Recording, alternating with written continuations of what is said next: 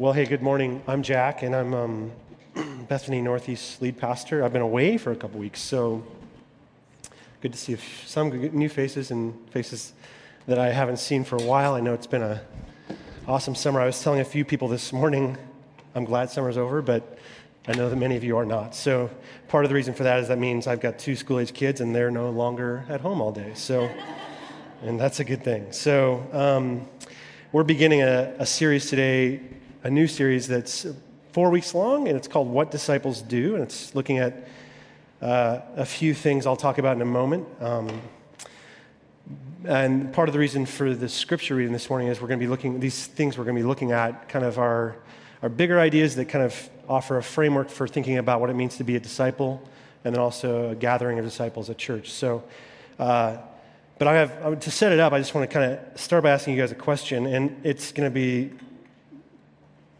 maybe you can respond to this, but what's the first that you woke up this morning? All of you woke up, right? What's the first thing you did when you woke up this morning? First thing. What's that? You stretched. Be honest, come on. Somebody, you got made coffee? Tea? Somebody checked, somebody, somebody over here is really honest. Check their device. At least one person's honest, okay? I know some of us aren't willing to admit that. That's okay. Anything else? Went back to sleep, yeah. You're still here, though. That's good. I mean, some of you hopped in the shower, maybe. Uh, like, maybe you stepped outside and got the newspaper. That used to be a thing. Now you can just do that on your device. You know, you're thinking about Hurricane Irma and you're kind of wondering what's going on. Uh, some of you brushed your teeth. I hope you did before you came here, right? Maybe not? Nope. Okay, Sonia, thanks for that. I mean, do you know what shoe you put on first? Think about this. Which shoe did you put on first? You don't really know, do you? Some of you do, but it's not something you're thinking about. Which way did you drive here? Some of you have not even thought about that. You just have a way that you go, right? You don't have, you don't have to think about that. You don't, did you wear your seatbelt? Did you think about putting your seatbelt on? No. So here's what I'm getting at. Um, between the moment we wake up each day and then this moment, let's just say right now, or the moment you sit down at your desk, you've probably done dozens of things, dozens, in those moments before you even begin work that are subconscious or reflexive. You just do things. We just are creatures of habit. We just do things. In fact, there's this guy named Charles Duhigg. He wrote a, maybe you've read this book by him, but he wrote this popular book called The Power of Habit Why We Do What We Do. And here's what he says in the book Most of the choices we make each day may feel like the products of well considered decision making, but they're not. They're habits. Choices, here's the definition of a habit choices that all of us deliberately make at some point and then stop thinking about, but continue doing, often every day. And though, he goes on to say, and though each habit means relatively little on its own, over time, the meals we order, what we say to our kids each night as we put them to bed, whether we save or spend money, how often we exercise, the way we organize our thoughts and work routines have enormous impacts on our health our productivity, our financial security, and ultimately our happiness. Uh, so the key here is that our habits, both the good habits, there are some good habits that you mentioned, and the bad habits, possess this immense power to shape our lives. Let me give you an example from kind of the device world.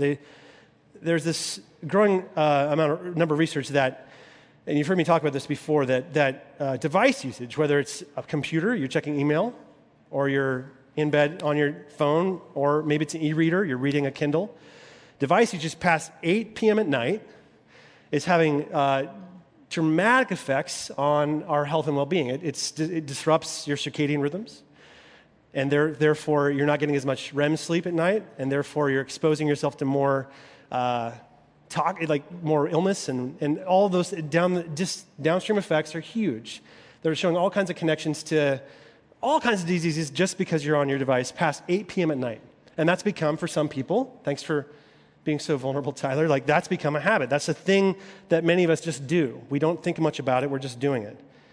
And, and, and the reason I mention this and bring this up at the beginning here is that as we look at the life of Jesus and then his disciples, as he shaped their life, what we see is a, is a lifestyle that's thoroughly consistent, uh, that's, that's habitual. I mean, he's, he's a, sorry, this thing is just not the way I want it this morning. Sorry that's a life full of habits.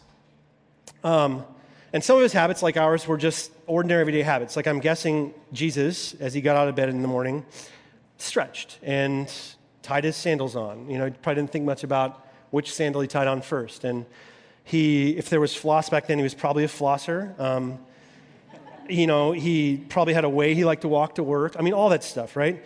But here's those things are not, I'm just making light of that. Those things are not probably that important. That's why we don't read about them in the Gospels. They're, they're things we do, not big deal. But here's the key there are other habits that Jesus embraced that we do have a record of throughout the Gospels. And while they're not extraordinary, they're habits. Uh, they're things he did all the time, habits of the heart, so to speak, ha- uh, reflects their dispositions of his soul. Things like going away and praying, things like uh, being in gathered community, things like uh, commit, committing himself to the work of God in mission. All these things. Jesus was all about them all the time. And so, specifically, as we take up this challenge, and we're going to do this the next few weeks, uh, of being and becoming disciples, if we're looking at what it means to be a disciple, and, and to the title for the series we're in is What Disciples Do. Um, we're going to look at the habits that shape Jesus' life. And therefore, as we follow Jesus, um, and join Him in mission, kind of the, the, habits that really need to be shaping our lives. And, and hopefully they'll challenge us, but also encourage us. And then in the next four weeks, there's going to be four habits that we kind of look at.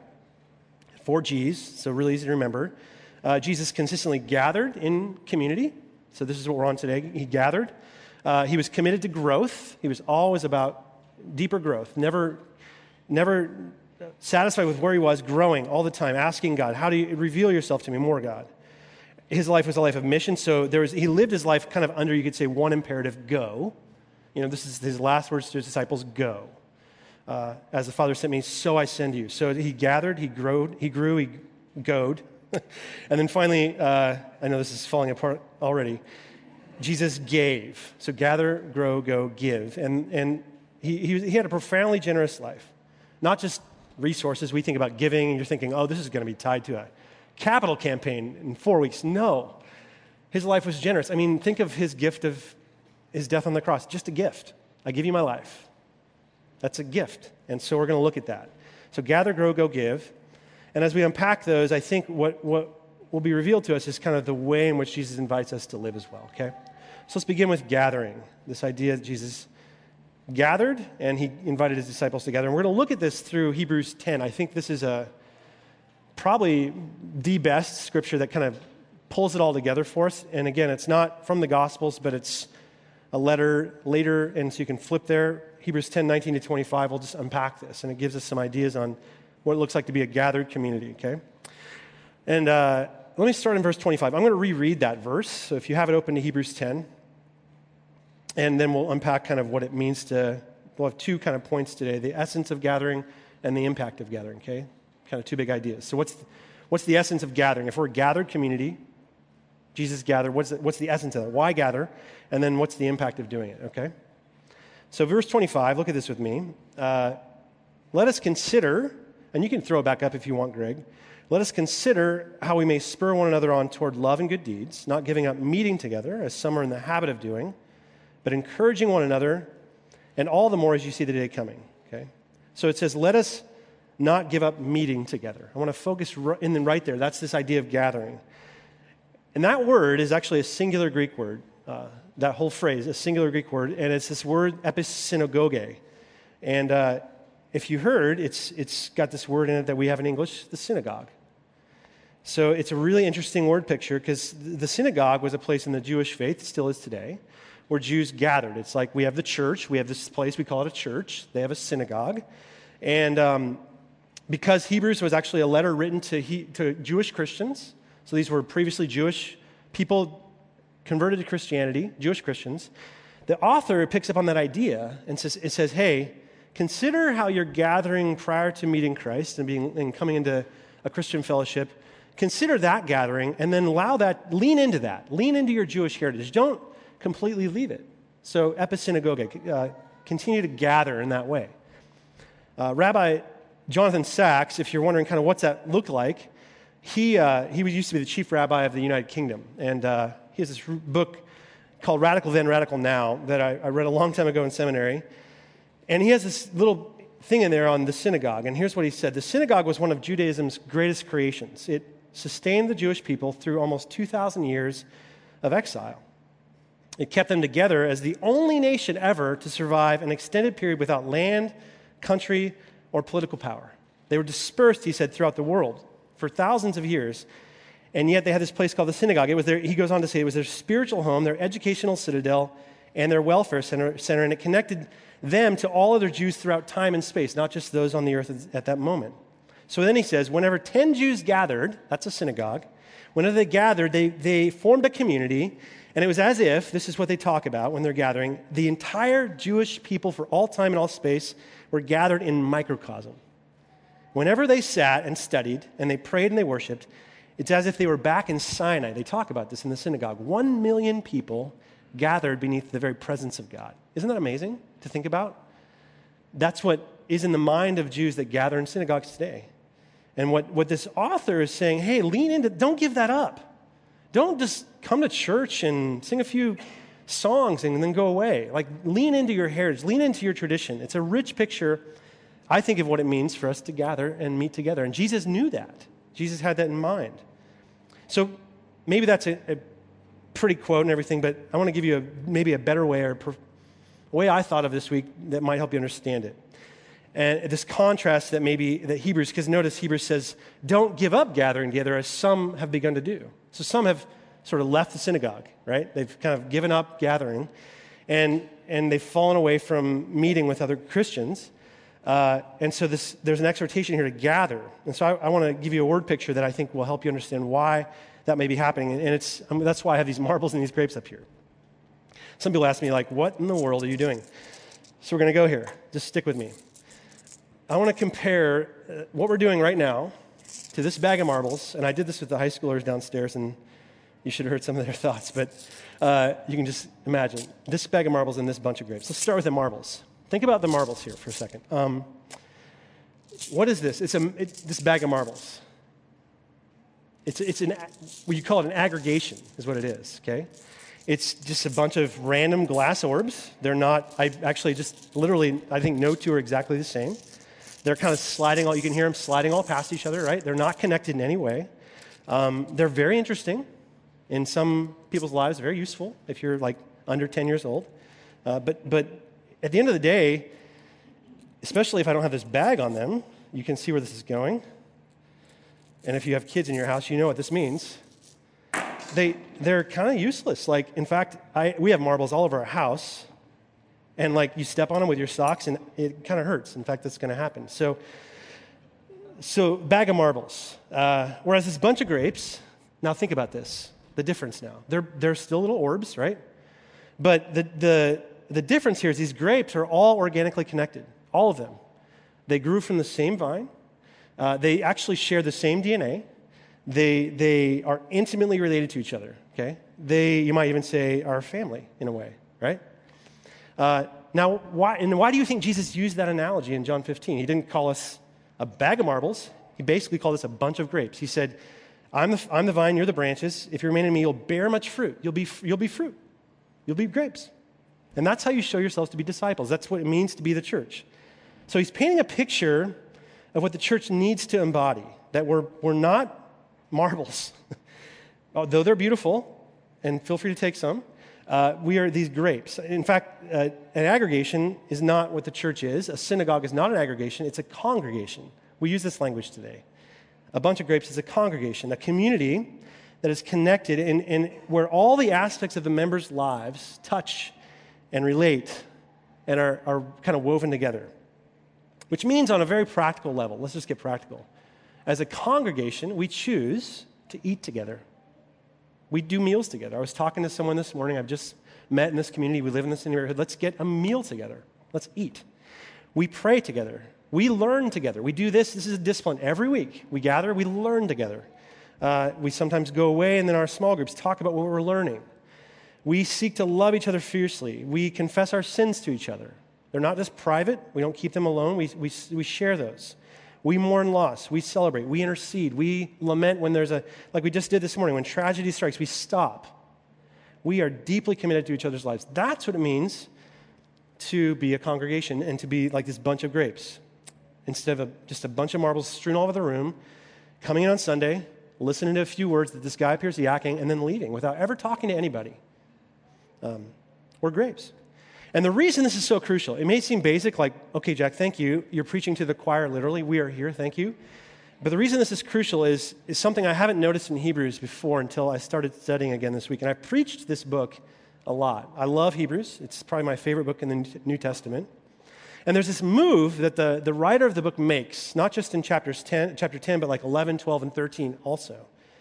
And it's reflected in verse 19 of chapter 10, where the author says this We enter the holy place by the blood of Jesus. And then again in verse 22, we draw near to God through the blood of Jesus. And so earlier in the chapter, this, this author is talking about the reality, if you read this sometime, that in Old Testament worship, uh, the worshipers in the synagogue could not draw near to the presence of God. Uh, God was fire, God was smoke, holy other. You, you know, remember this Sinai event? You can't go near God, you'll burn up. You can't even look at God, He's unapproachable. And so in the, in the tabernacle, in the temple, or maybe in the, in the synagogue, there was this place where the presence of God dwelled, okay? And then only the, in, the, in, the, in the tabernacle, in the, in the uh, temple in Jerusalem, only the high priest, one time a year, Yom Kippur, could go in there and be in God's presence. Everyone else, that's all of us, because I'm not a priest. Well, I am. We'll go down that. That's another conversation, but you are too. Everyone else could not draw near to the immediate presence of God, okay? Now, that's a bummer, right? Because if you're coming here, you're probably wanting to encounter God, right? You aren't just coming to meet each other. You're not just coming to hear me talk, but you're hoping, you're hoping that God speaks to you, right? You're hoping for some word from God. And yet, Hebrews says that in the Old Testament, couldn't happen. You wouldn't hear from God, always through an intermediary. That's just a huge bummer uh, because it means that the transformation that's available to you is kind of limited. But, you know, God, we need God's presence in our lives. And that means, like, I deal with selfishness, right? And the only way that God's going to kind of deal with my selfishness is when I come into contact with Him. And so you can imagine that would be a really long road for me. Or I deal with insecurity. And I know when I come into contact with God, those melt away. God reminds me I'm His son. Yeah, Old Testament, that's going to be once a year. great. Have a, have a great year, you know? Uh, and it goes on and on like that. So we know that when we get near God, it transforms us, it transforms us, it changes us. So what Hebrews says, here's the beautiful part. In chapter 10, verses 1 and 2, says that this worship, not perfecting them, didn't transform them, uh, but it says, because of Jesus, through his blood, where we're at, you can come right into con- you can come into contact with God. You can come right into his presence and be radically changed. You have access to God through his blood. You can encounter God. Now you're probably saying, "Great, I knew that. How does that look?" I mean, how do I have access to Jesus? Here's the punchline. Verses 19 to 22, this is the move. Here's how you have access to the presence of God. Therefore, so through the blood of Jesus, Therefore, let us spur each other on toward love and good deeds, not forsaking meeting together. Do you see it? Where do you have access to Jesus? Is it alone in your closet, praying, hoping that God shows up there? I mean, sometimes. Is it up on a mountaintop? I we went hiking, with Elizabeth and I did. I totally love meeting God up in the mountains and the Cascades. I love it. Where does, but where does God, what is Hebrews saying? Where does God, the presence of God, actually come into your life and change it? Where does it happen? Hebrews says through congregating. As a congregation, not a mere aggregation, not just strewn all over the room, but when you're connected to each other, when you're organically connected, that's how you're changed. Uh, that's the reason C.S. Lewis in Mere Christianity, if you've read this book, he says this really radical statement Christ works on us in all sorts of ways. But above all, above all, so he works through the mountains. He works in your, in your prayer closet. He works when you're just studying in your quiet time. But above all, he works on us through each other. We are carriers, he says, we are quote unquote carriers of Christ to each other. Uh, that's why the church, the whole body of Christians, is so important. Uh, and then he goes on to say it's easy to think that the church has a lot of different purposes, like education, buildings, missions, holding Sunday services. But listen, The church exists for no other purpose but to draw people to Christ, to make them little Christs. If they're not doing that, then all the cathedrals in the world, the seminaries, the missions, the sermons, even studying the Bible, it's simply a waste of time. God became man, this is C.S. Lewis, for no other purpose, and even doubtfully says whether the whole universe was created for any other purpose than to gather God's people together so they could be transformed. That's a, that's a radical statement, if you think about it. Because there's lots of people today that say, I don't need the church. I kind of do my own thing. I follow Jesus on my own time. And what Lewis is saying, what Hebrews is saying, you cannot follow Christ alone. There is no such thing as solitary Christianity. You can't do it. That's, and, the, and the purpose of our gathering is not just so that we could kind of come together, hear a few words, and sing a few songs. It's so that we might be transformed. We, are, we have the opportunity this morning for transformation, okay? So that's why we're together. And if you're, on, if you're in that boat, if you, you're like, yeah, great, I want that. I came this morning, Jack. It wasn't just because it's, a ha- like, it's a habit, but it's not just that. It's I want more, more of God. I want to be changed, and I expect God to show up here. If you're that, let's move on to the second point. so that's the, the, the essence of gathering. Let's look at the uh, impact of it, okay? What it might look like for that transformation to occur right here. We're going to stay in Hebrews 10. And those are, those, the impact is kind of threefold. So we'll kind of unpack this in three different ways, okay? The first is actually, if you have your bulletin, I listed those out. Um, the, we're going to take the third one that's listed in the bulletin first. So if you're following along there, uh, this is that others would be challenged and encouraged, okay? and then we'll look at the other two. So here's uh, verse 24, 25. Let us consider how we may spur one another on toward love and good deeds, not giving up meeting together. This is the congregation, the gathering, but encouraging one another, all the more as we see the day approaching. So there's challenge and there's encouragement. So let's look at the challenge first. Okay, there's intended to be some challenge. And this is my favorite point in the morning right here. Uh, do you know what that word spur means? Like, let's spur each other on. It's this Greek word, it's a command, literally means to irritate each other. Let us irritate each other. And like that, that's like me telling my son Elliot, hey, Elliot, I want you to go into Martin's room and do you. Like, just do you. He doesn't have to try. And that irritates her. She's 12, he's seven. As some of you have siblings, you know how this works. And just, he's just, he just is him, and that's irritating. I had an older sister, and I know how that goes. Uh, And, and, and you probably think of some churches that are very good at this, uh, but that's not the kind of irritation I'm talking about, or it's talking about. This word literally means to sharply disagree. It's not just like bug each other, it means to sharply disagree, sharply confront each other.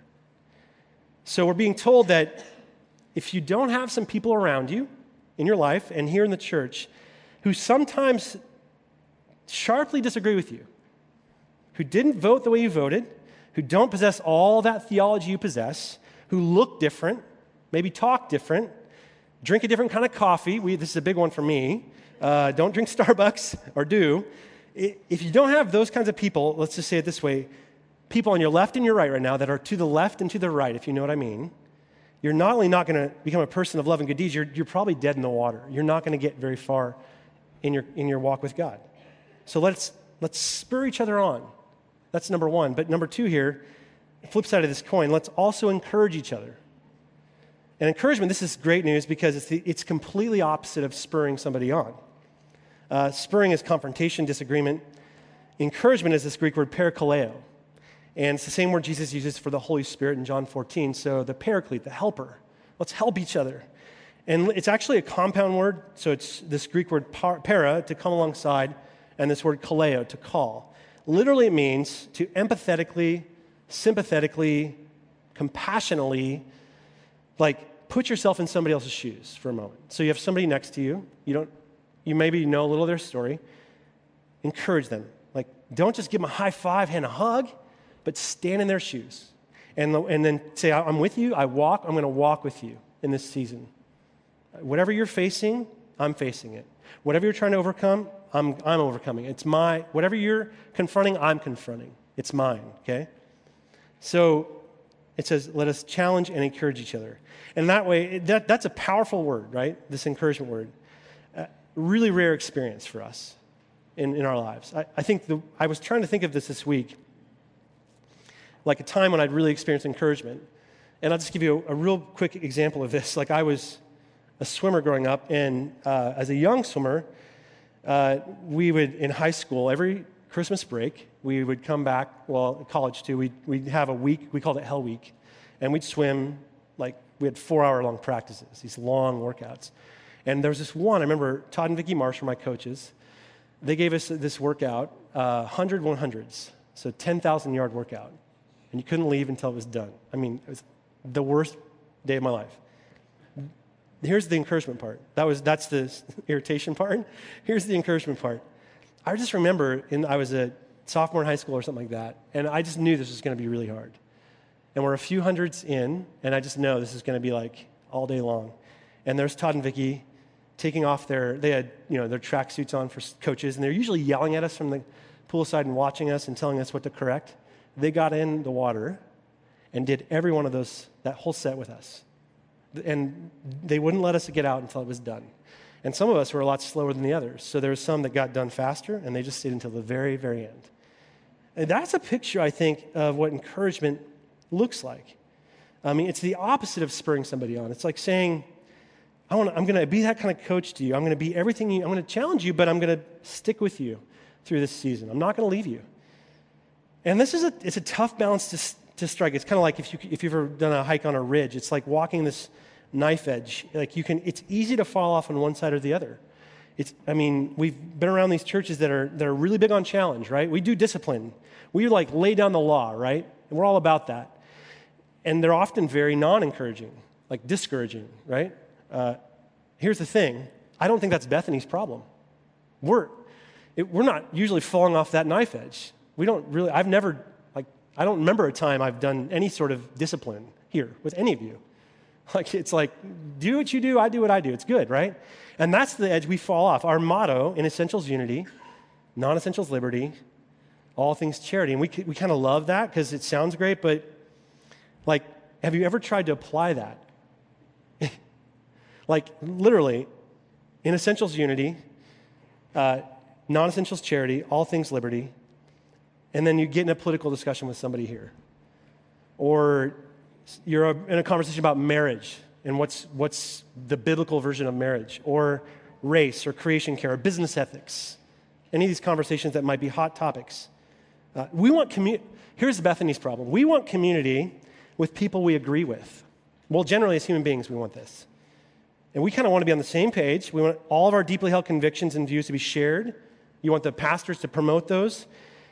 And, and I kind of do at the same level, but this, but and when we don't, we leave, you know?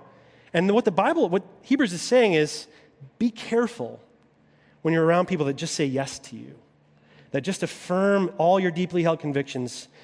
You need to be with people who irritate you, encourage you, but irritate you, and, and disagree with you, and, and, and sort of challenge what you believe, uh, how you relate to God and the gospel, which includes family, sexuality, ethics, wealth, poverty, all of life comes under the light of the gospel. And Jesus is inviting us to line our lives to that. And he's saying sometimes you're going to be encouraged and other times deeply challenged. And it's going to be the people in your life. And so, fundamentally, what it means to be a gathering of God's people shaped by the gospel means that we are going to have a, we, we need to have a balanced, consistent and balanced invitation into relationship, encouragement with a, with a mixed and robust challenge to change. I want to challenge you to change. God's put me in your life for those two reasons invite you in and then challenge you also. And that's, that's what it means to be a spurring and encouraging church. That's what it means to gather, inviting us in, into each other's lives in that way. So let me ask you this question before we move on to the second thing here. Do you have people, look around you right now, just look to your left and right. Some of you are new. Just go ahead. Awkward moment. Yeah. Do you, you, and look beyond just the person right next to you, because some of you came with someone. Do you have people around you that you're actively engaged in those two things with? You're looking at them and you're saying, These are people who are challenging me and encouraging me. These are people who have asked me into their life to help them grow. Uh, are those people here? Are, are you kind of sliding in, sliding out like a marble? Just kind of a part of it, but not really related to anybody in that way. Do you have anybody you're saying, hey, will you share my burdens and struggles with me? Uh, are you saying to, anybody, hey, I'm with you?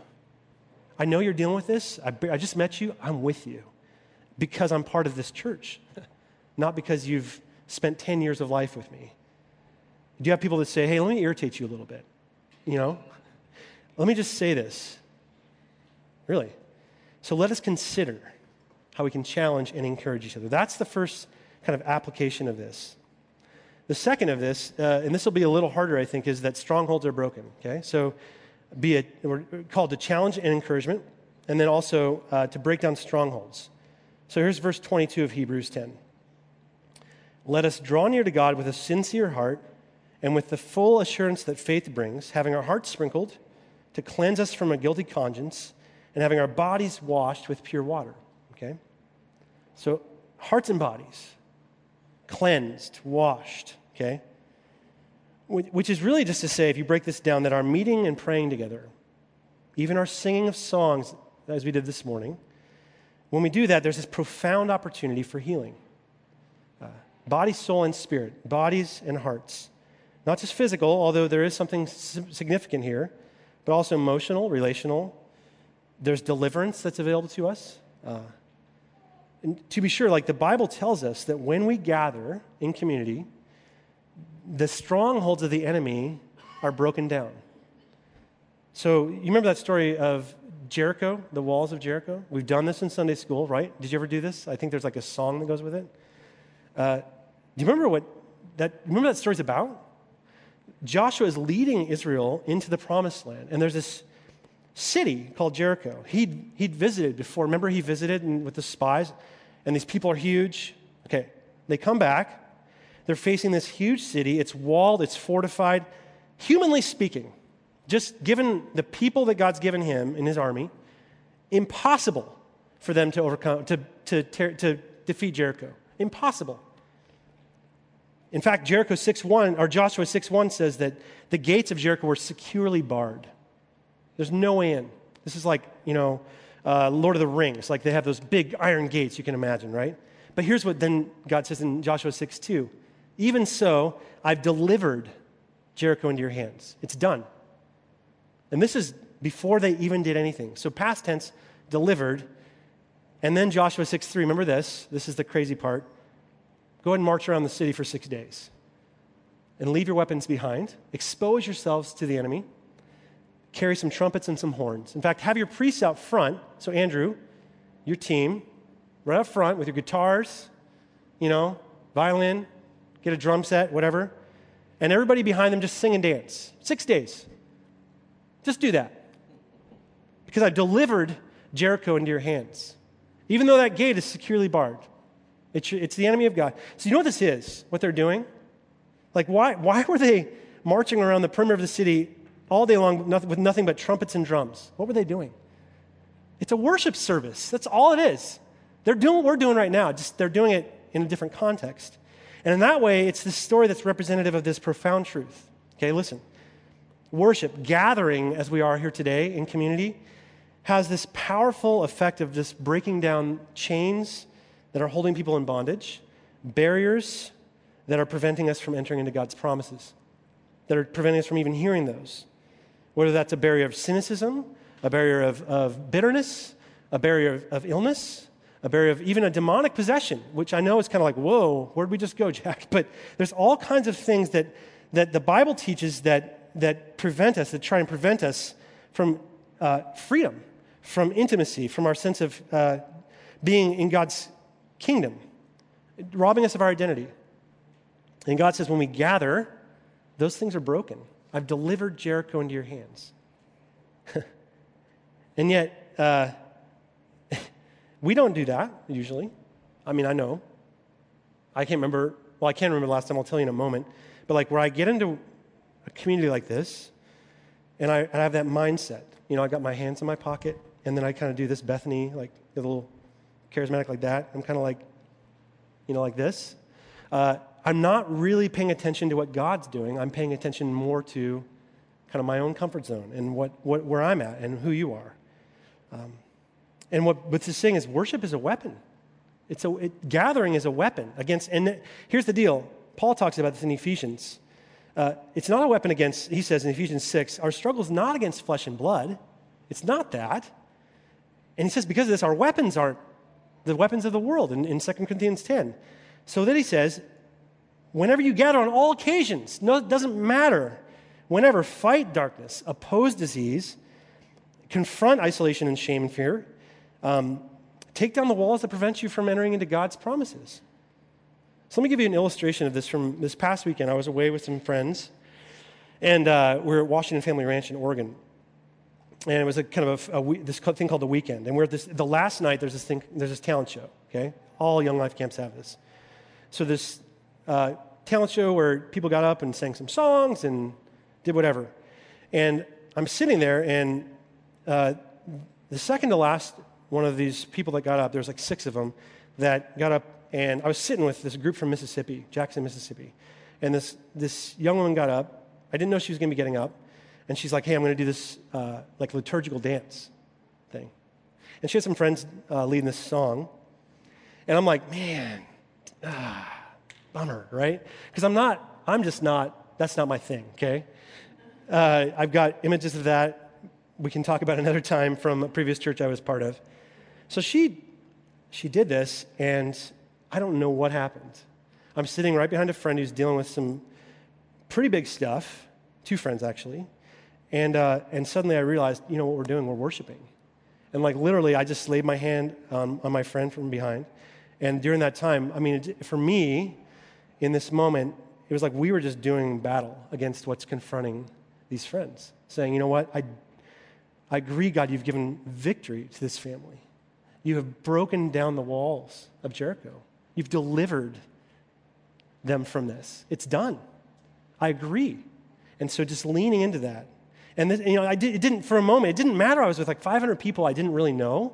And I'm like laying hands on this friend, and this person's like liturgically dancing in front. I'm like, we have this opportunity. And then, by the way, this friend's, friend's daughter got up right after that and led us in what I, I will just say was like the most profound uh, moment of worship I've ever had. She said, Hey, I'm confronting this too. In front of all these people, 12 year old girl. And I've never seen such fierceness with what she's saying. So here's the thing we have that opportunity when we gather here, each and every time, every Sunday. It doesn't matter if there's 60 of us here, 160, It doesn't matter if it's Easter or whatever it is today, September 10th. The Bible says when two or three are gathered, there are two or three of us here, there's power. And the music matters, the singing matters, the preaching matters, it all matters, but the truth is, it's, it's all about freeing us from the chains that hold us in bondage. You know, it, worship is our weapon, this gathering is our weapon. But here's the thing here's the last point I want to talk about. Uh, praising and worshiping and like all that healing and stuff I just talked about, it's not the point, okay? So I know some of you are like, ah, I'm a little worried right now. Where are we going, Jack? Uh, we, you know, we'd be wise to not turn those outcomes into the reasons we're gathering, like saying, I, I mean, people will ask me, what do you hope that happens this morning here? And I usually say, I don't know.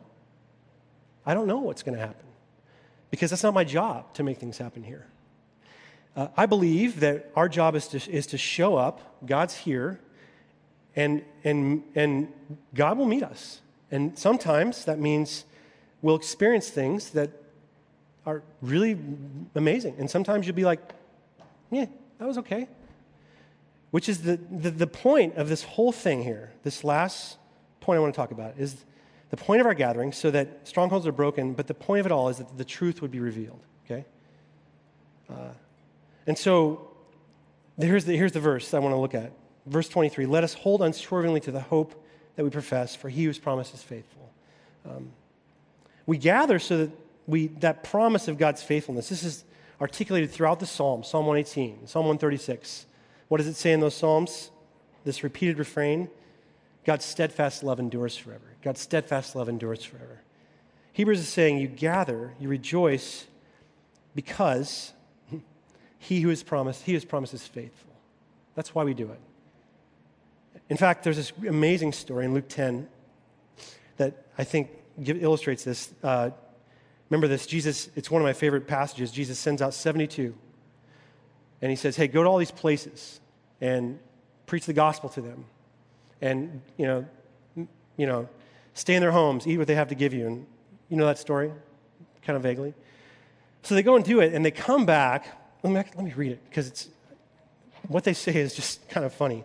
They come back and they say this uh, Luke 10, verse uh, 17. So they return with joy and they say to Jesus, Lord, even the demons submit to your name. So they go out, people are healed. Demons, they're delivered, people are delivered. And then Jesus says this really weird thing. I saw Satan fall like lightning from heaven in Luke 10 18. And he says, I've given you power and authority to trample on snakes and scorpions, to overcome all the power of the enemy, so that nothing will harm you. However, here's the qualifier. However, do not rejoice that the spirits submit to you, but rejoice in what? That your names are written in heaven. Don't rejoice in the fact that somebody here is getting healed or got healed. Don't rejoice in the fact that there's reconciliation. Those things are great. I want that. I want that as uh, the lead pastor here. But Jesus says, and what Hebrews is saying is, rejoice in the fact that he who has promised is faithful. That's the purpose of this entire thing we're doing here. We, we come together to be reminded of this fundamental truth that God's steadfast love endures forever. So sometimes deliverance happens in community, sometimes it doesn't. Sometimes forgiveness is extended when you ask for it, sometimes it's withheld. Sometimes there's an answer to a prayer for healing, sometimes we don't experience that. Do you get what I'm saying?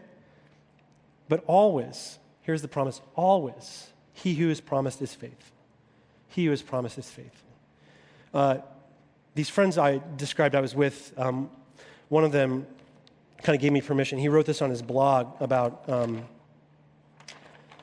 about what they're facing. And uh, this is what he said on his blog at the end of the, at the, end of the week. Uh, over the years, uh, the best definition I've learned, we've learned of worship is that you worship what gets your primary attention. So in this season, we're choosing to worship God, to focus on Him, even though we don't want to, uh, especially when we don't feel like it.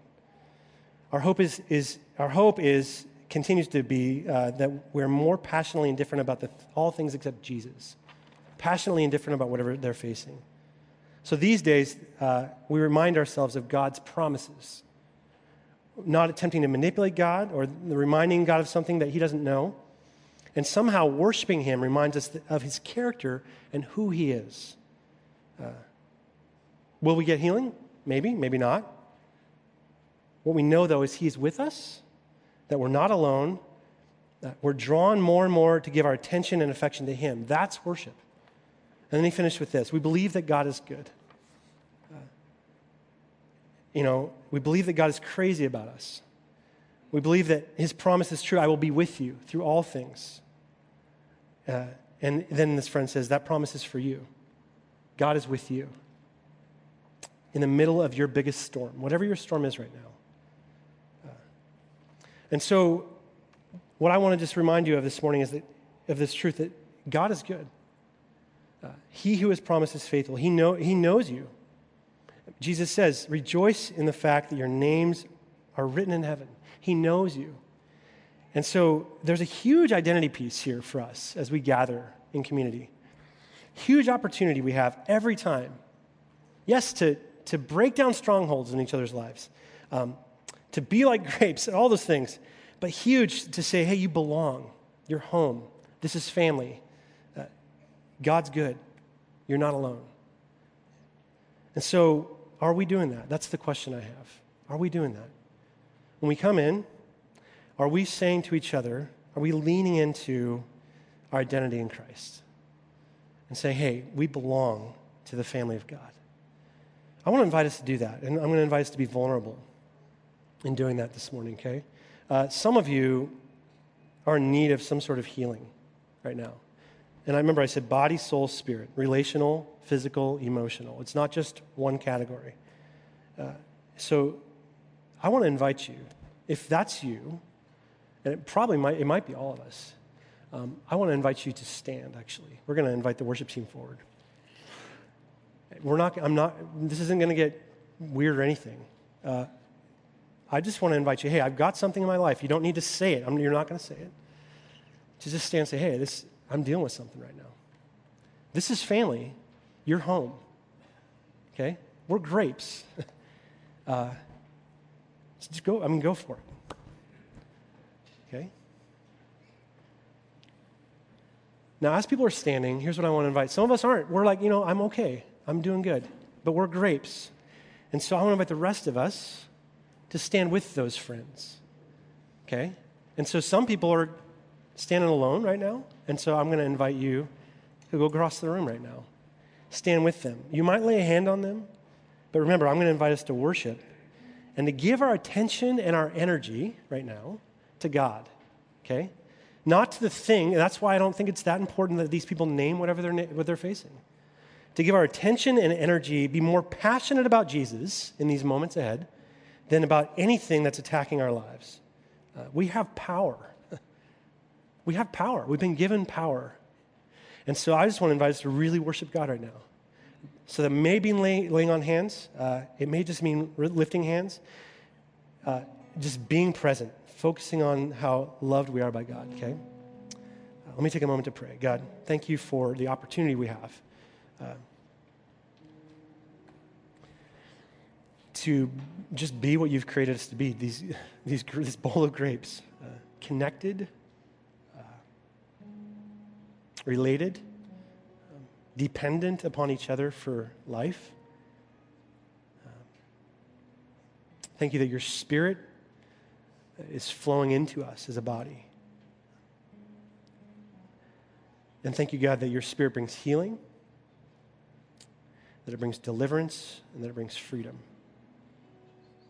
And so, Jesus, I ask your spirit to flow into us and out of us just right now as we connect to each other and focus on you. Thank you for your love.